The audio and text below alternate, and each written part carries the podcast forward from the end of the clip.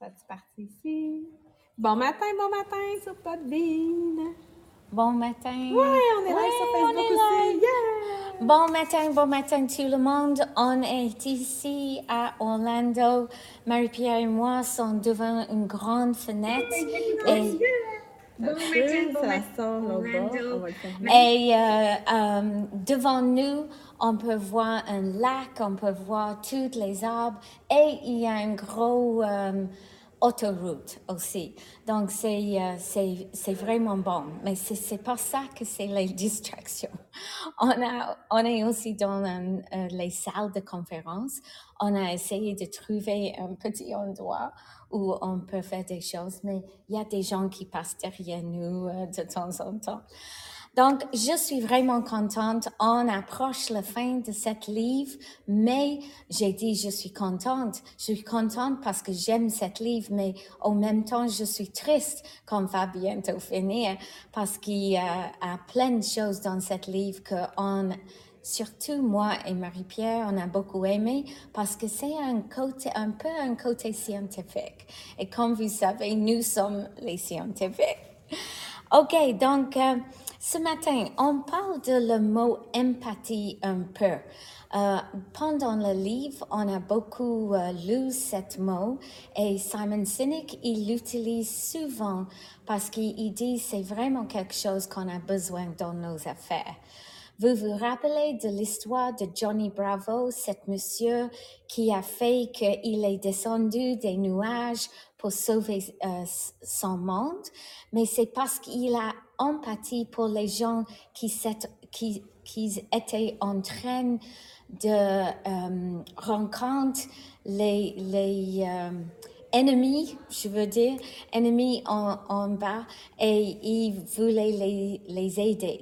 Mais un jour, il avait reçu un, petit wake-up call parce qu'il a, il a vu que son ingénieur est arrivé à son travail en retard. Il n'était pas content avec lui. Il a dit, mais pourquoi tu es en retard? Et le monsieur dit, oh, je me suis, je suis désolé, mais euh, ma femme, elle vient d'avoir un bébé et euh, on a, on a déménagé, on a, on a travaillé. Moi, j'ai travaillé très tôt hier et la, vie arrive que j'étais pas prête pour ce matin. Mais qu'est-ce qu'il a dit en disant ça? C'est que moi, j'ai besoin que tu me comprends. Et Johnny Bravo a compris que il avait besoin d'avoir empathie, pas juste pour les gens loin de lui, mais il a, il a besoin d'avoir empathie pour tous ses proches aussi.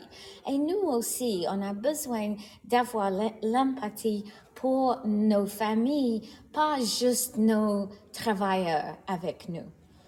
Et euh, ils disent le leadership, il y a une responsabilité de faire plus. C'est pas bien de faire juste assez. Juste assez, c'est pas bon. On doit toujours penser qu'est-ce que je peux faire de plus? Et euh, dans les organisations, on peut avoir euh, l'empathie. On peut guider les gens avec empathie. C'est pas nécessaire d'être un environnement toujours poussé avec le dopamine. C'est pas nécessaire d'avoir un environnement avec le stress, avec les hauts et les bas. Et comme ça, il y a les gens qui sont malades à cause de tout le cortisol qu'ils ont reçu avec le stress. Donc, un leader doit se penser comme un parent. C'est quelqu'un qui prend soin des gens, mais qui a les standards, standards, euh, standards euh, de euh, expectation de leurs enfants. Et c'est comme ça que moi je vois ma rôle euh, comme leader. OK, un autre equation, equation pour vous, c'est la force égale masse euh, Foi. fois euh, accélération.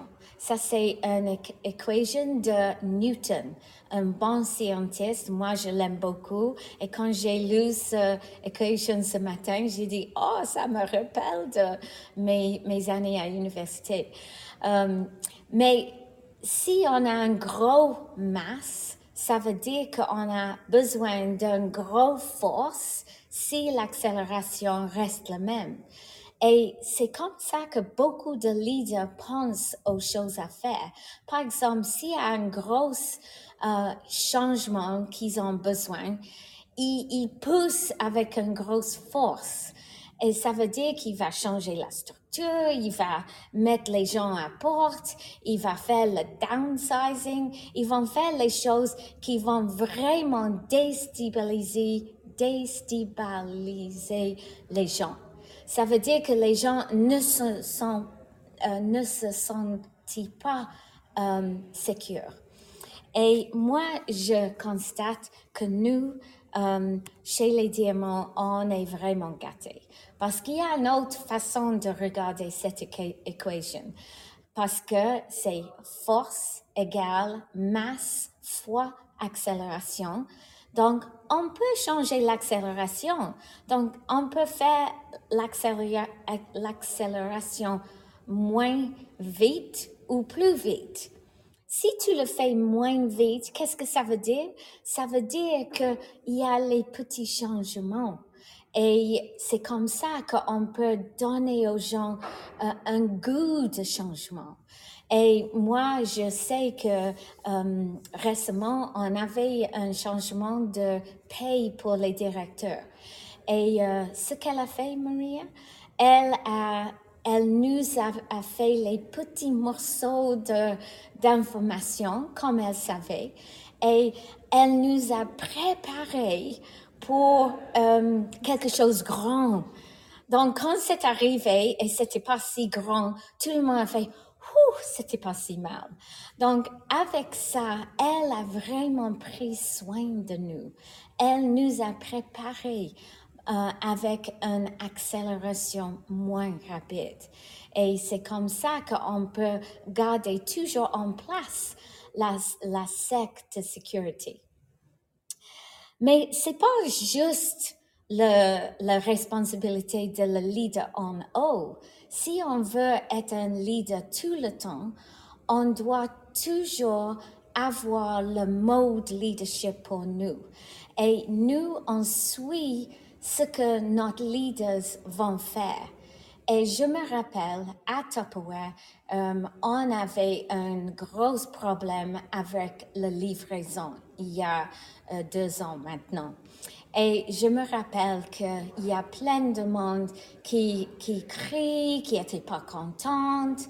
Um, mais pour moi, comme scientiste, j'avais fait une formule pour mon, mon équipe et je les ai expliquées dans cette façon. J'ai dit, hey, mes amis, il y a quatre fois le volume de vente en ce moment et il a 50% des gens qui peuvent travailler. Qu'est-ce que ça veut dire? Ça veut dire qu'on a huit fois le problème de livraison d'habitude. Donc, si tu regardes, livraison avant, c'était trois semaines. Huit fois euh, de trois semaines, ça fait 24 semaines. C'est facile à comprendre. Et dès que vous avez expliqué dans cette façon, les gens sont vraiment, euh, ils comprennent, ils, ils avoir du patience de comprendre. Mais c'est parce que j'avais pas crié, oh, c'est pas juste, livraison est mal, bla, bla, bla, bla, bla. J'avais dit, non, il y a une explication, je vais vous le donner. Après ça, personne m'avait les plaintes avec moi. Donc, euh, moi, c'est toujours trouver une façon de communiquer avec le monde pour qu'ils comprennent la situation et pour qu'ils aient empathie pour vous aussi. Donc, dans la vie, c'est vraiment important, comme leader, qu'on donne l'exemple. Et si on fait une petite chose pour chaque pas chaque personne, mais chaque jour, on fait une chose. Ça va grandir nos organisations, ça va grandir notre ability d'être un bon leader et tout le monde va se sentir bien. On fait un jour à la fois. Donc, moi, je vous passe à ma belle Marie-Pierre qui va vous expliquer c'est quoi un bon leader. Oui, parce que la dernière phrase du chapitre, j'ai vraiment aimé. Puis alors ça, j'ai vu dans les notes à Mélanie qu'elle aussi, elle l'avait aimé parce que c'est ça qu'elle a écrit en dernier. Donc, ça dit « Soyons le leader que nous aimerions avoir ». Là, on dirait qu'en le disant en français, j'ai comme réalisé que je me sentais un peu comme Gandhi aussi. Soyez le changement que vous voulez voir dans le monde. je trouvais que ça fitait vraiment bien. Donc, c'est quoi exactement qu'on veut comme leader? Donc, si je vous pose la question, vous allez écrire dans les commentaires, dans le chat, pour vous, qu'est-ce que vous voulez comme leader? Que, quel genre de qualité vous voulez que votre leader ait pour vous? Donc là, généralement, tu as une petite idée de qu'est-ce que tu te fais sentir bien, de comment tu te sens en sécurité, mais tu ne seras peut-être pas capable de mettre quelque chose de aussi précis sur quel genre de qualité que tu veux avoir dans un leader. Donc là, je suis allée faire des recherches, évidemment, ce matin, pour vous trouver un document qui nous dit c'est quoi les cinq top qualités que les gens veulent avoir dans un leader. Comme ça, bien, ça vous donne une idée si peut-être dans ces mots-là, il y a quelque chose que vous allez reconnaître.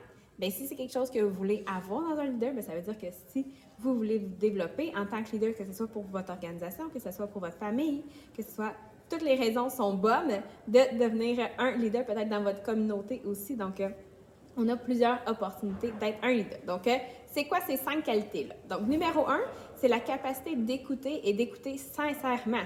Parce qu'il y a vraiment un besoin non satisfait en ce moment dans le travail quand il s'agit justement d'avoir des leaders qui peuvent écouter. Donc ça, ça veut dire que oui, on a des leaders, mais qu'on n'a peut-être pas les bonnes personnes en tant que leader, qui sont peut-être pas placées aux bonnes places. Donc peut-être, toi en ce moment, tu dis, oh non, moi je, ne suis peut-être pas à la bonne place pour faire de l'écoute, mais c'est quelque chose qui se développe. Donc là, oui, c'est sûr que les leaders qu'on veut entendre, ben, c'est les leaders qui vont avoir travaillé le plus proche avec un plus grand nombre de personnes. C'est eux qu'on veut entendre parler. C'est eux qu'on veut aussi écouter par rapport à notre entreprise. Donc, euh, OK.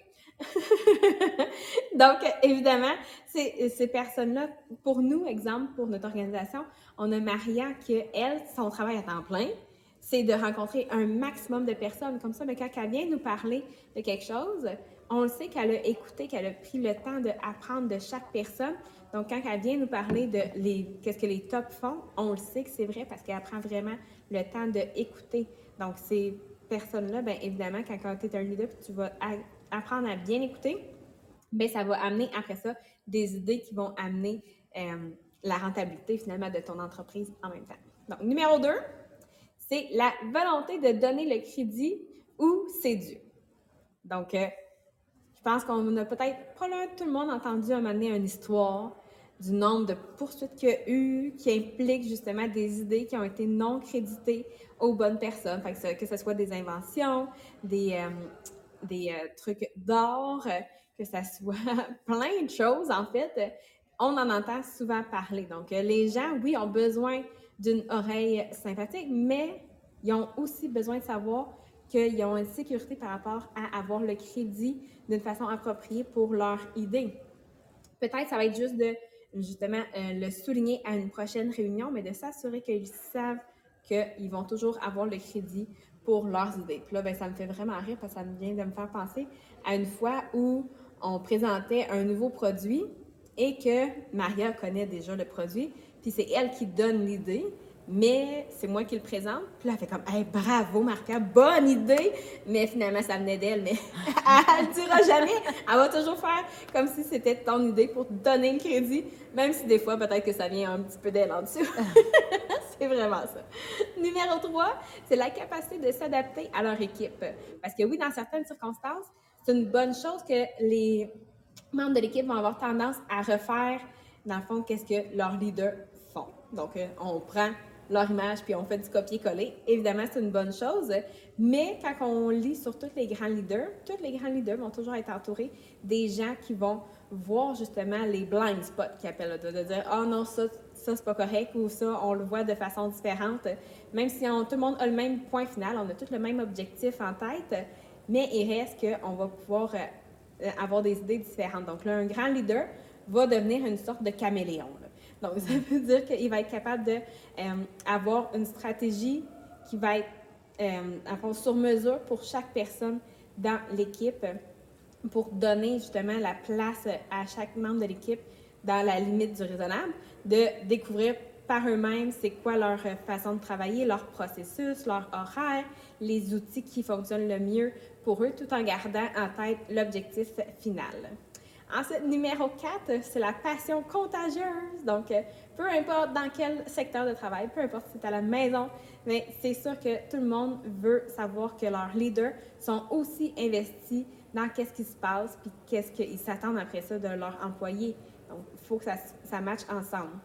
Donc, si en ce moment, tu es un leader, ben c'est sûr que tu es arrivé à cette position-là pour une raison. C'est pas une erreur.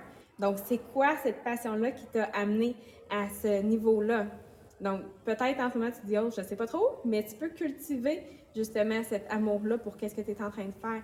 Ou peut-être que tu le sens pas, mais c'est avec le travail qu'on va y arriver. Donc, il y a vraiment une partie de l'image, de, la grande image, en fait, euh, qui va nous amener plus loin, mais il faut que ton monde, tes membres d'équipe puissent le voir aussi, cette grande image-là. Donc, euh, on veut absolument être capable de leur dire, mais on veut être capable de le communiquer en utilisant un langage qui va être plus riche que juste de dire des chiffres puis les bénéfices. Il faut que ça soit quelque chose de plus grand que ça. Donc, euh, si on veut réussir à mettre notre marque sur le monde, ben, on ne veut pas donner une marque qui est floue, qui est un petit peu instinctive, ou euh, qui vient d'un leader qui ne sait pas trop qu'est-ce qu'il fait. Donc, on veut s'assurer que justement, on soit investi et que les gens vont se faire de même dans nos équipes.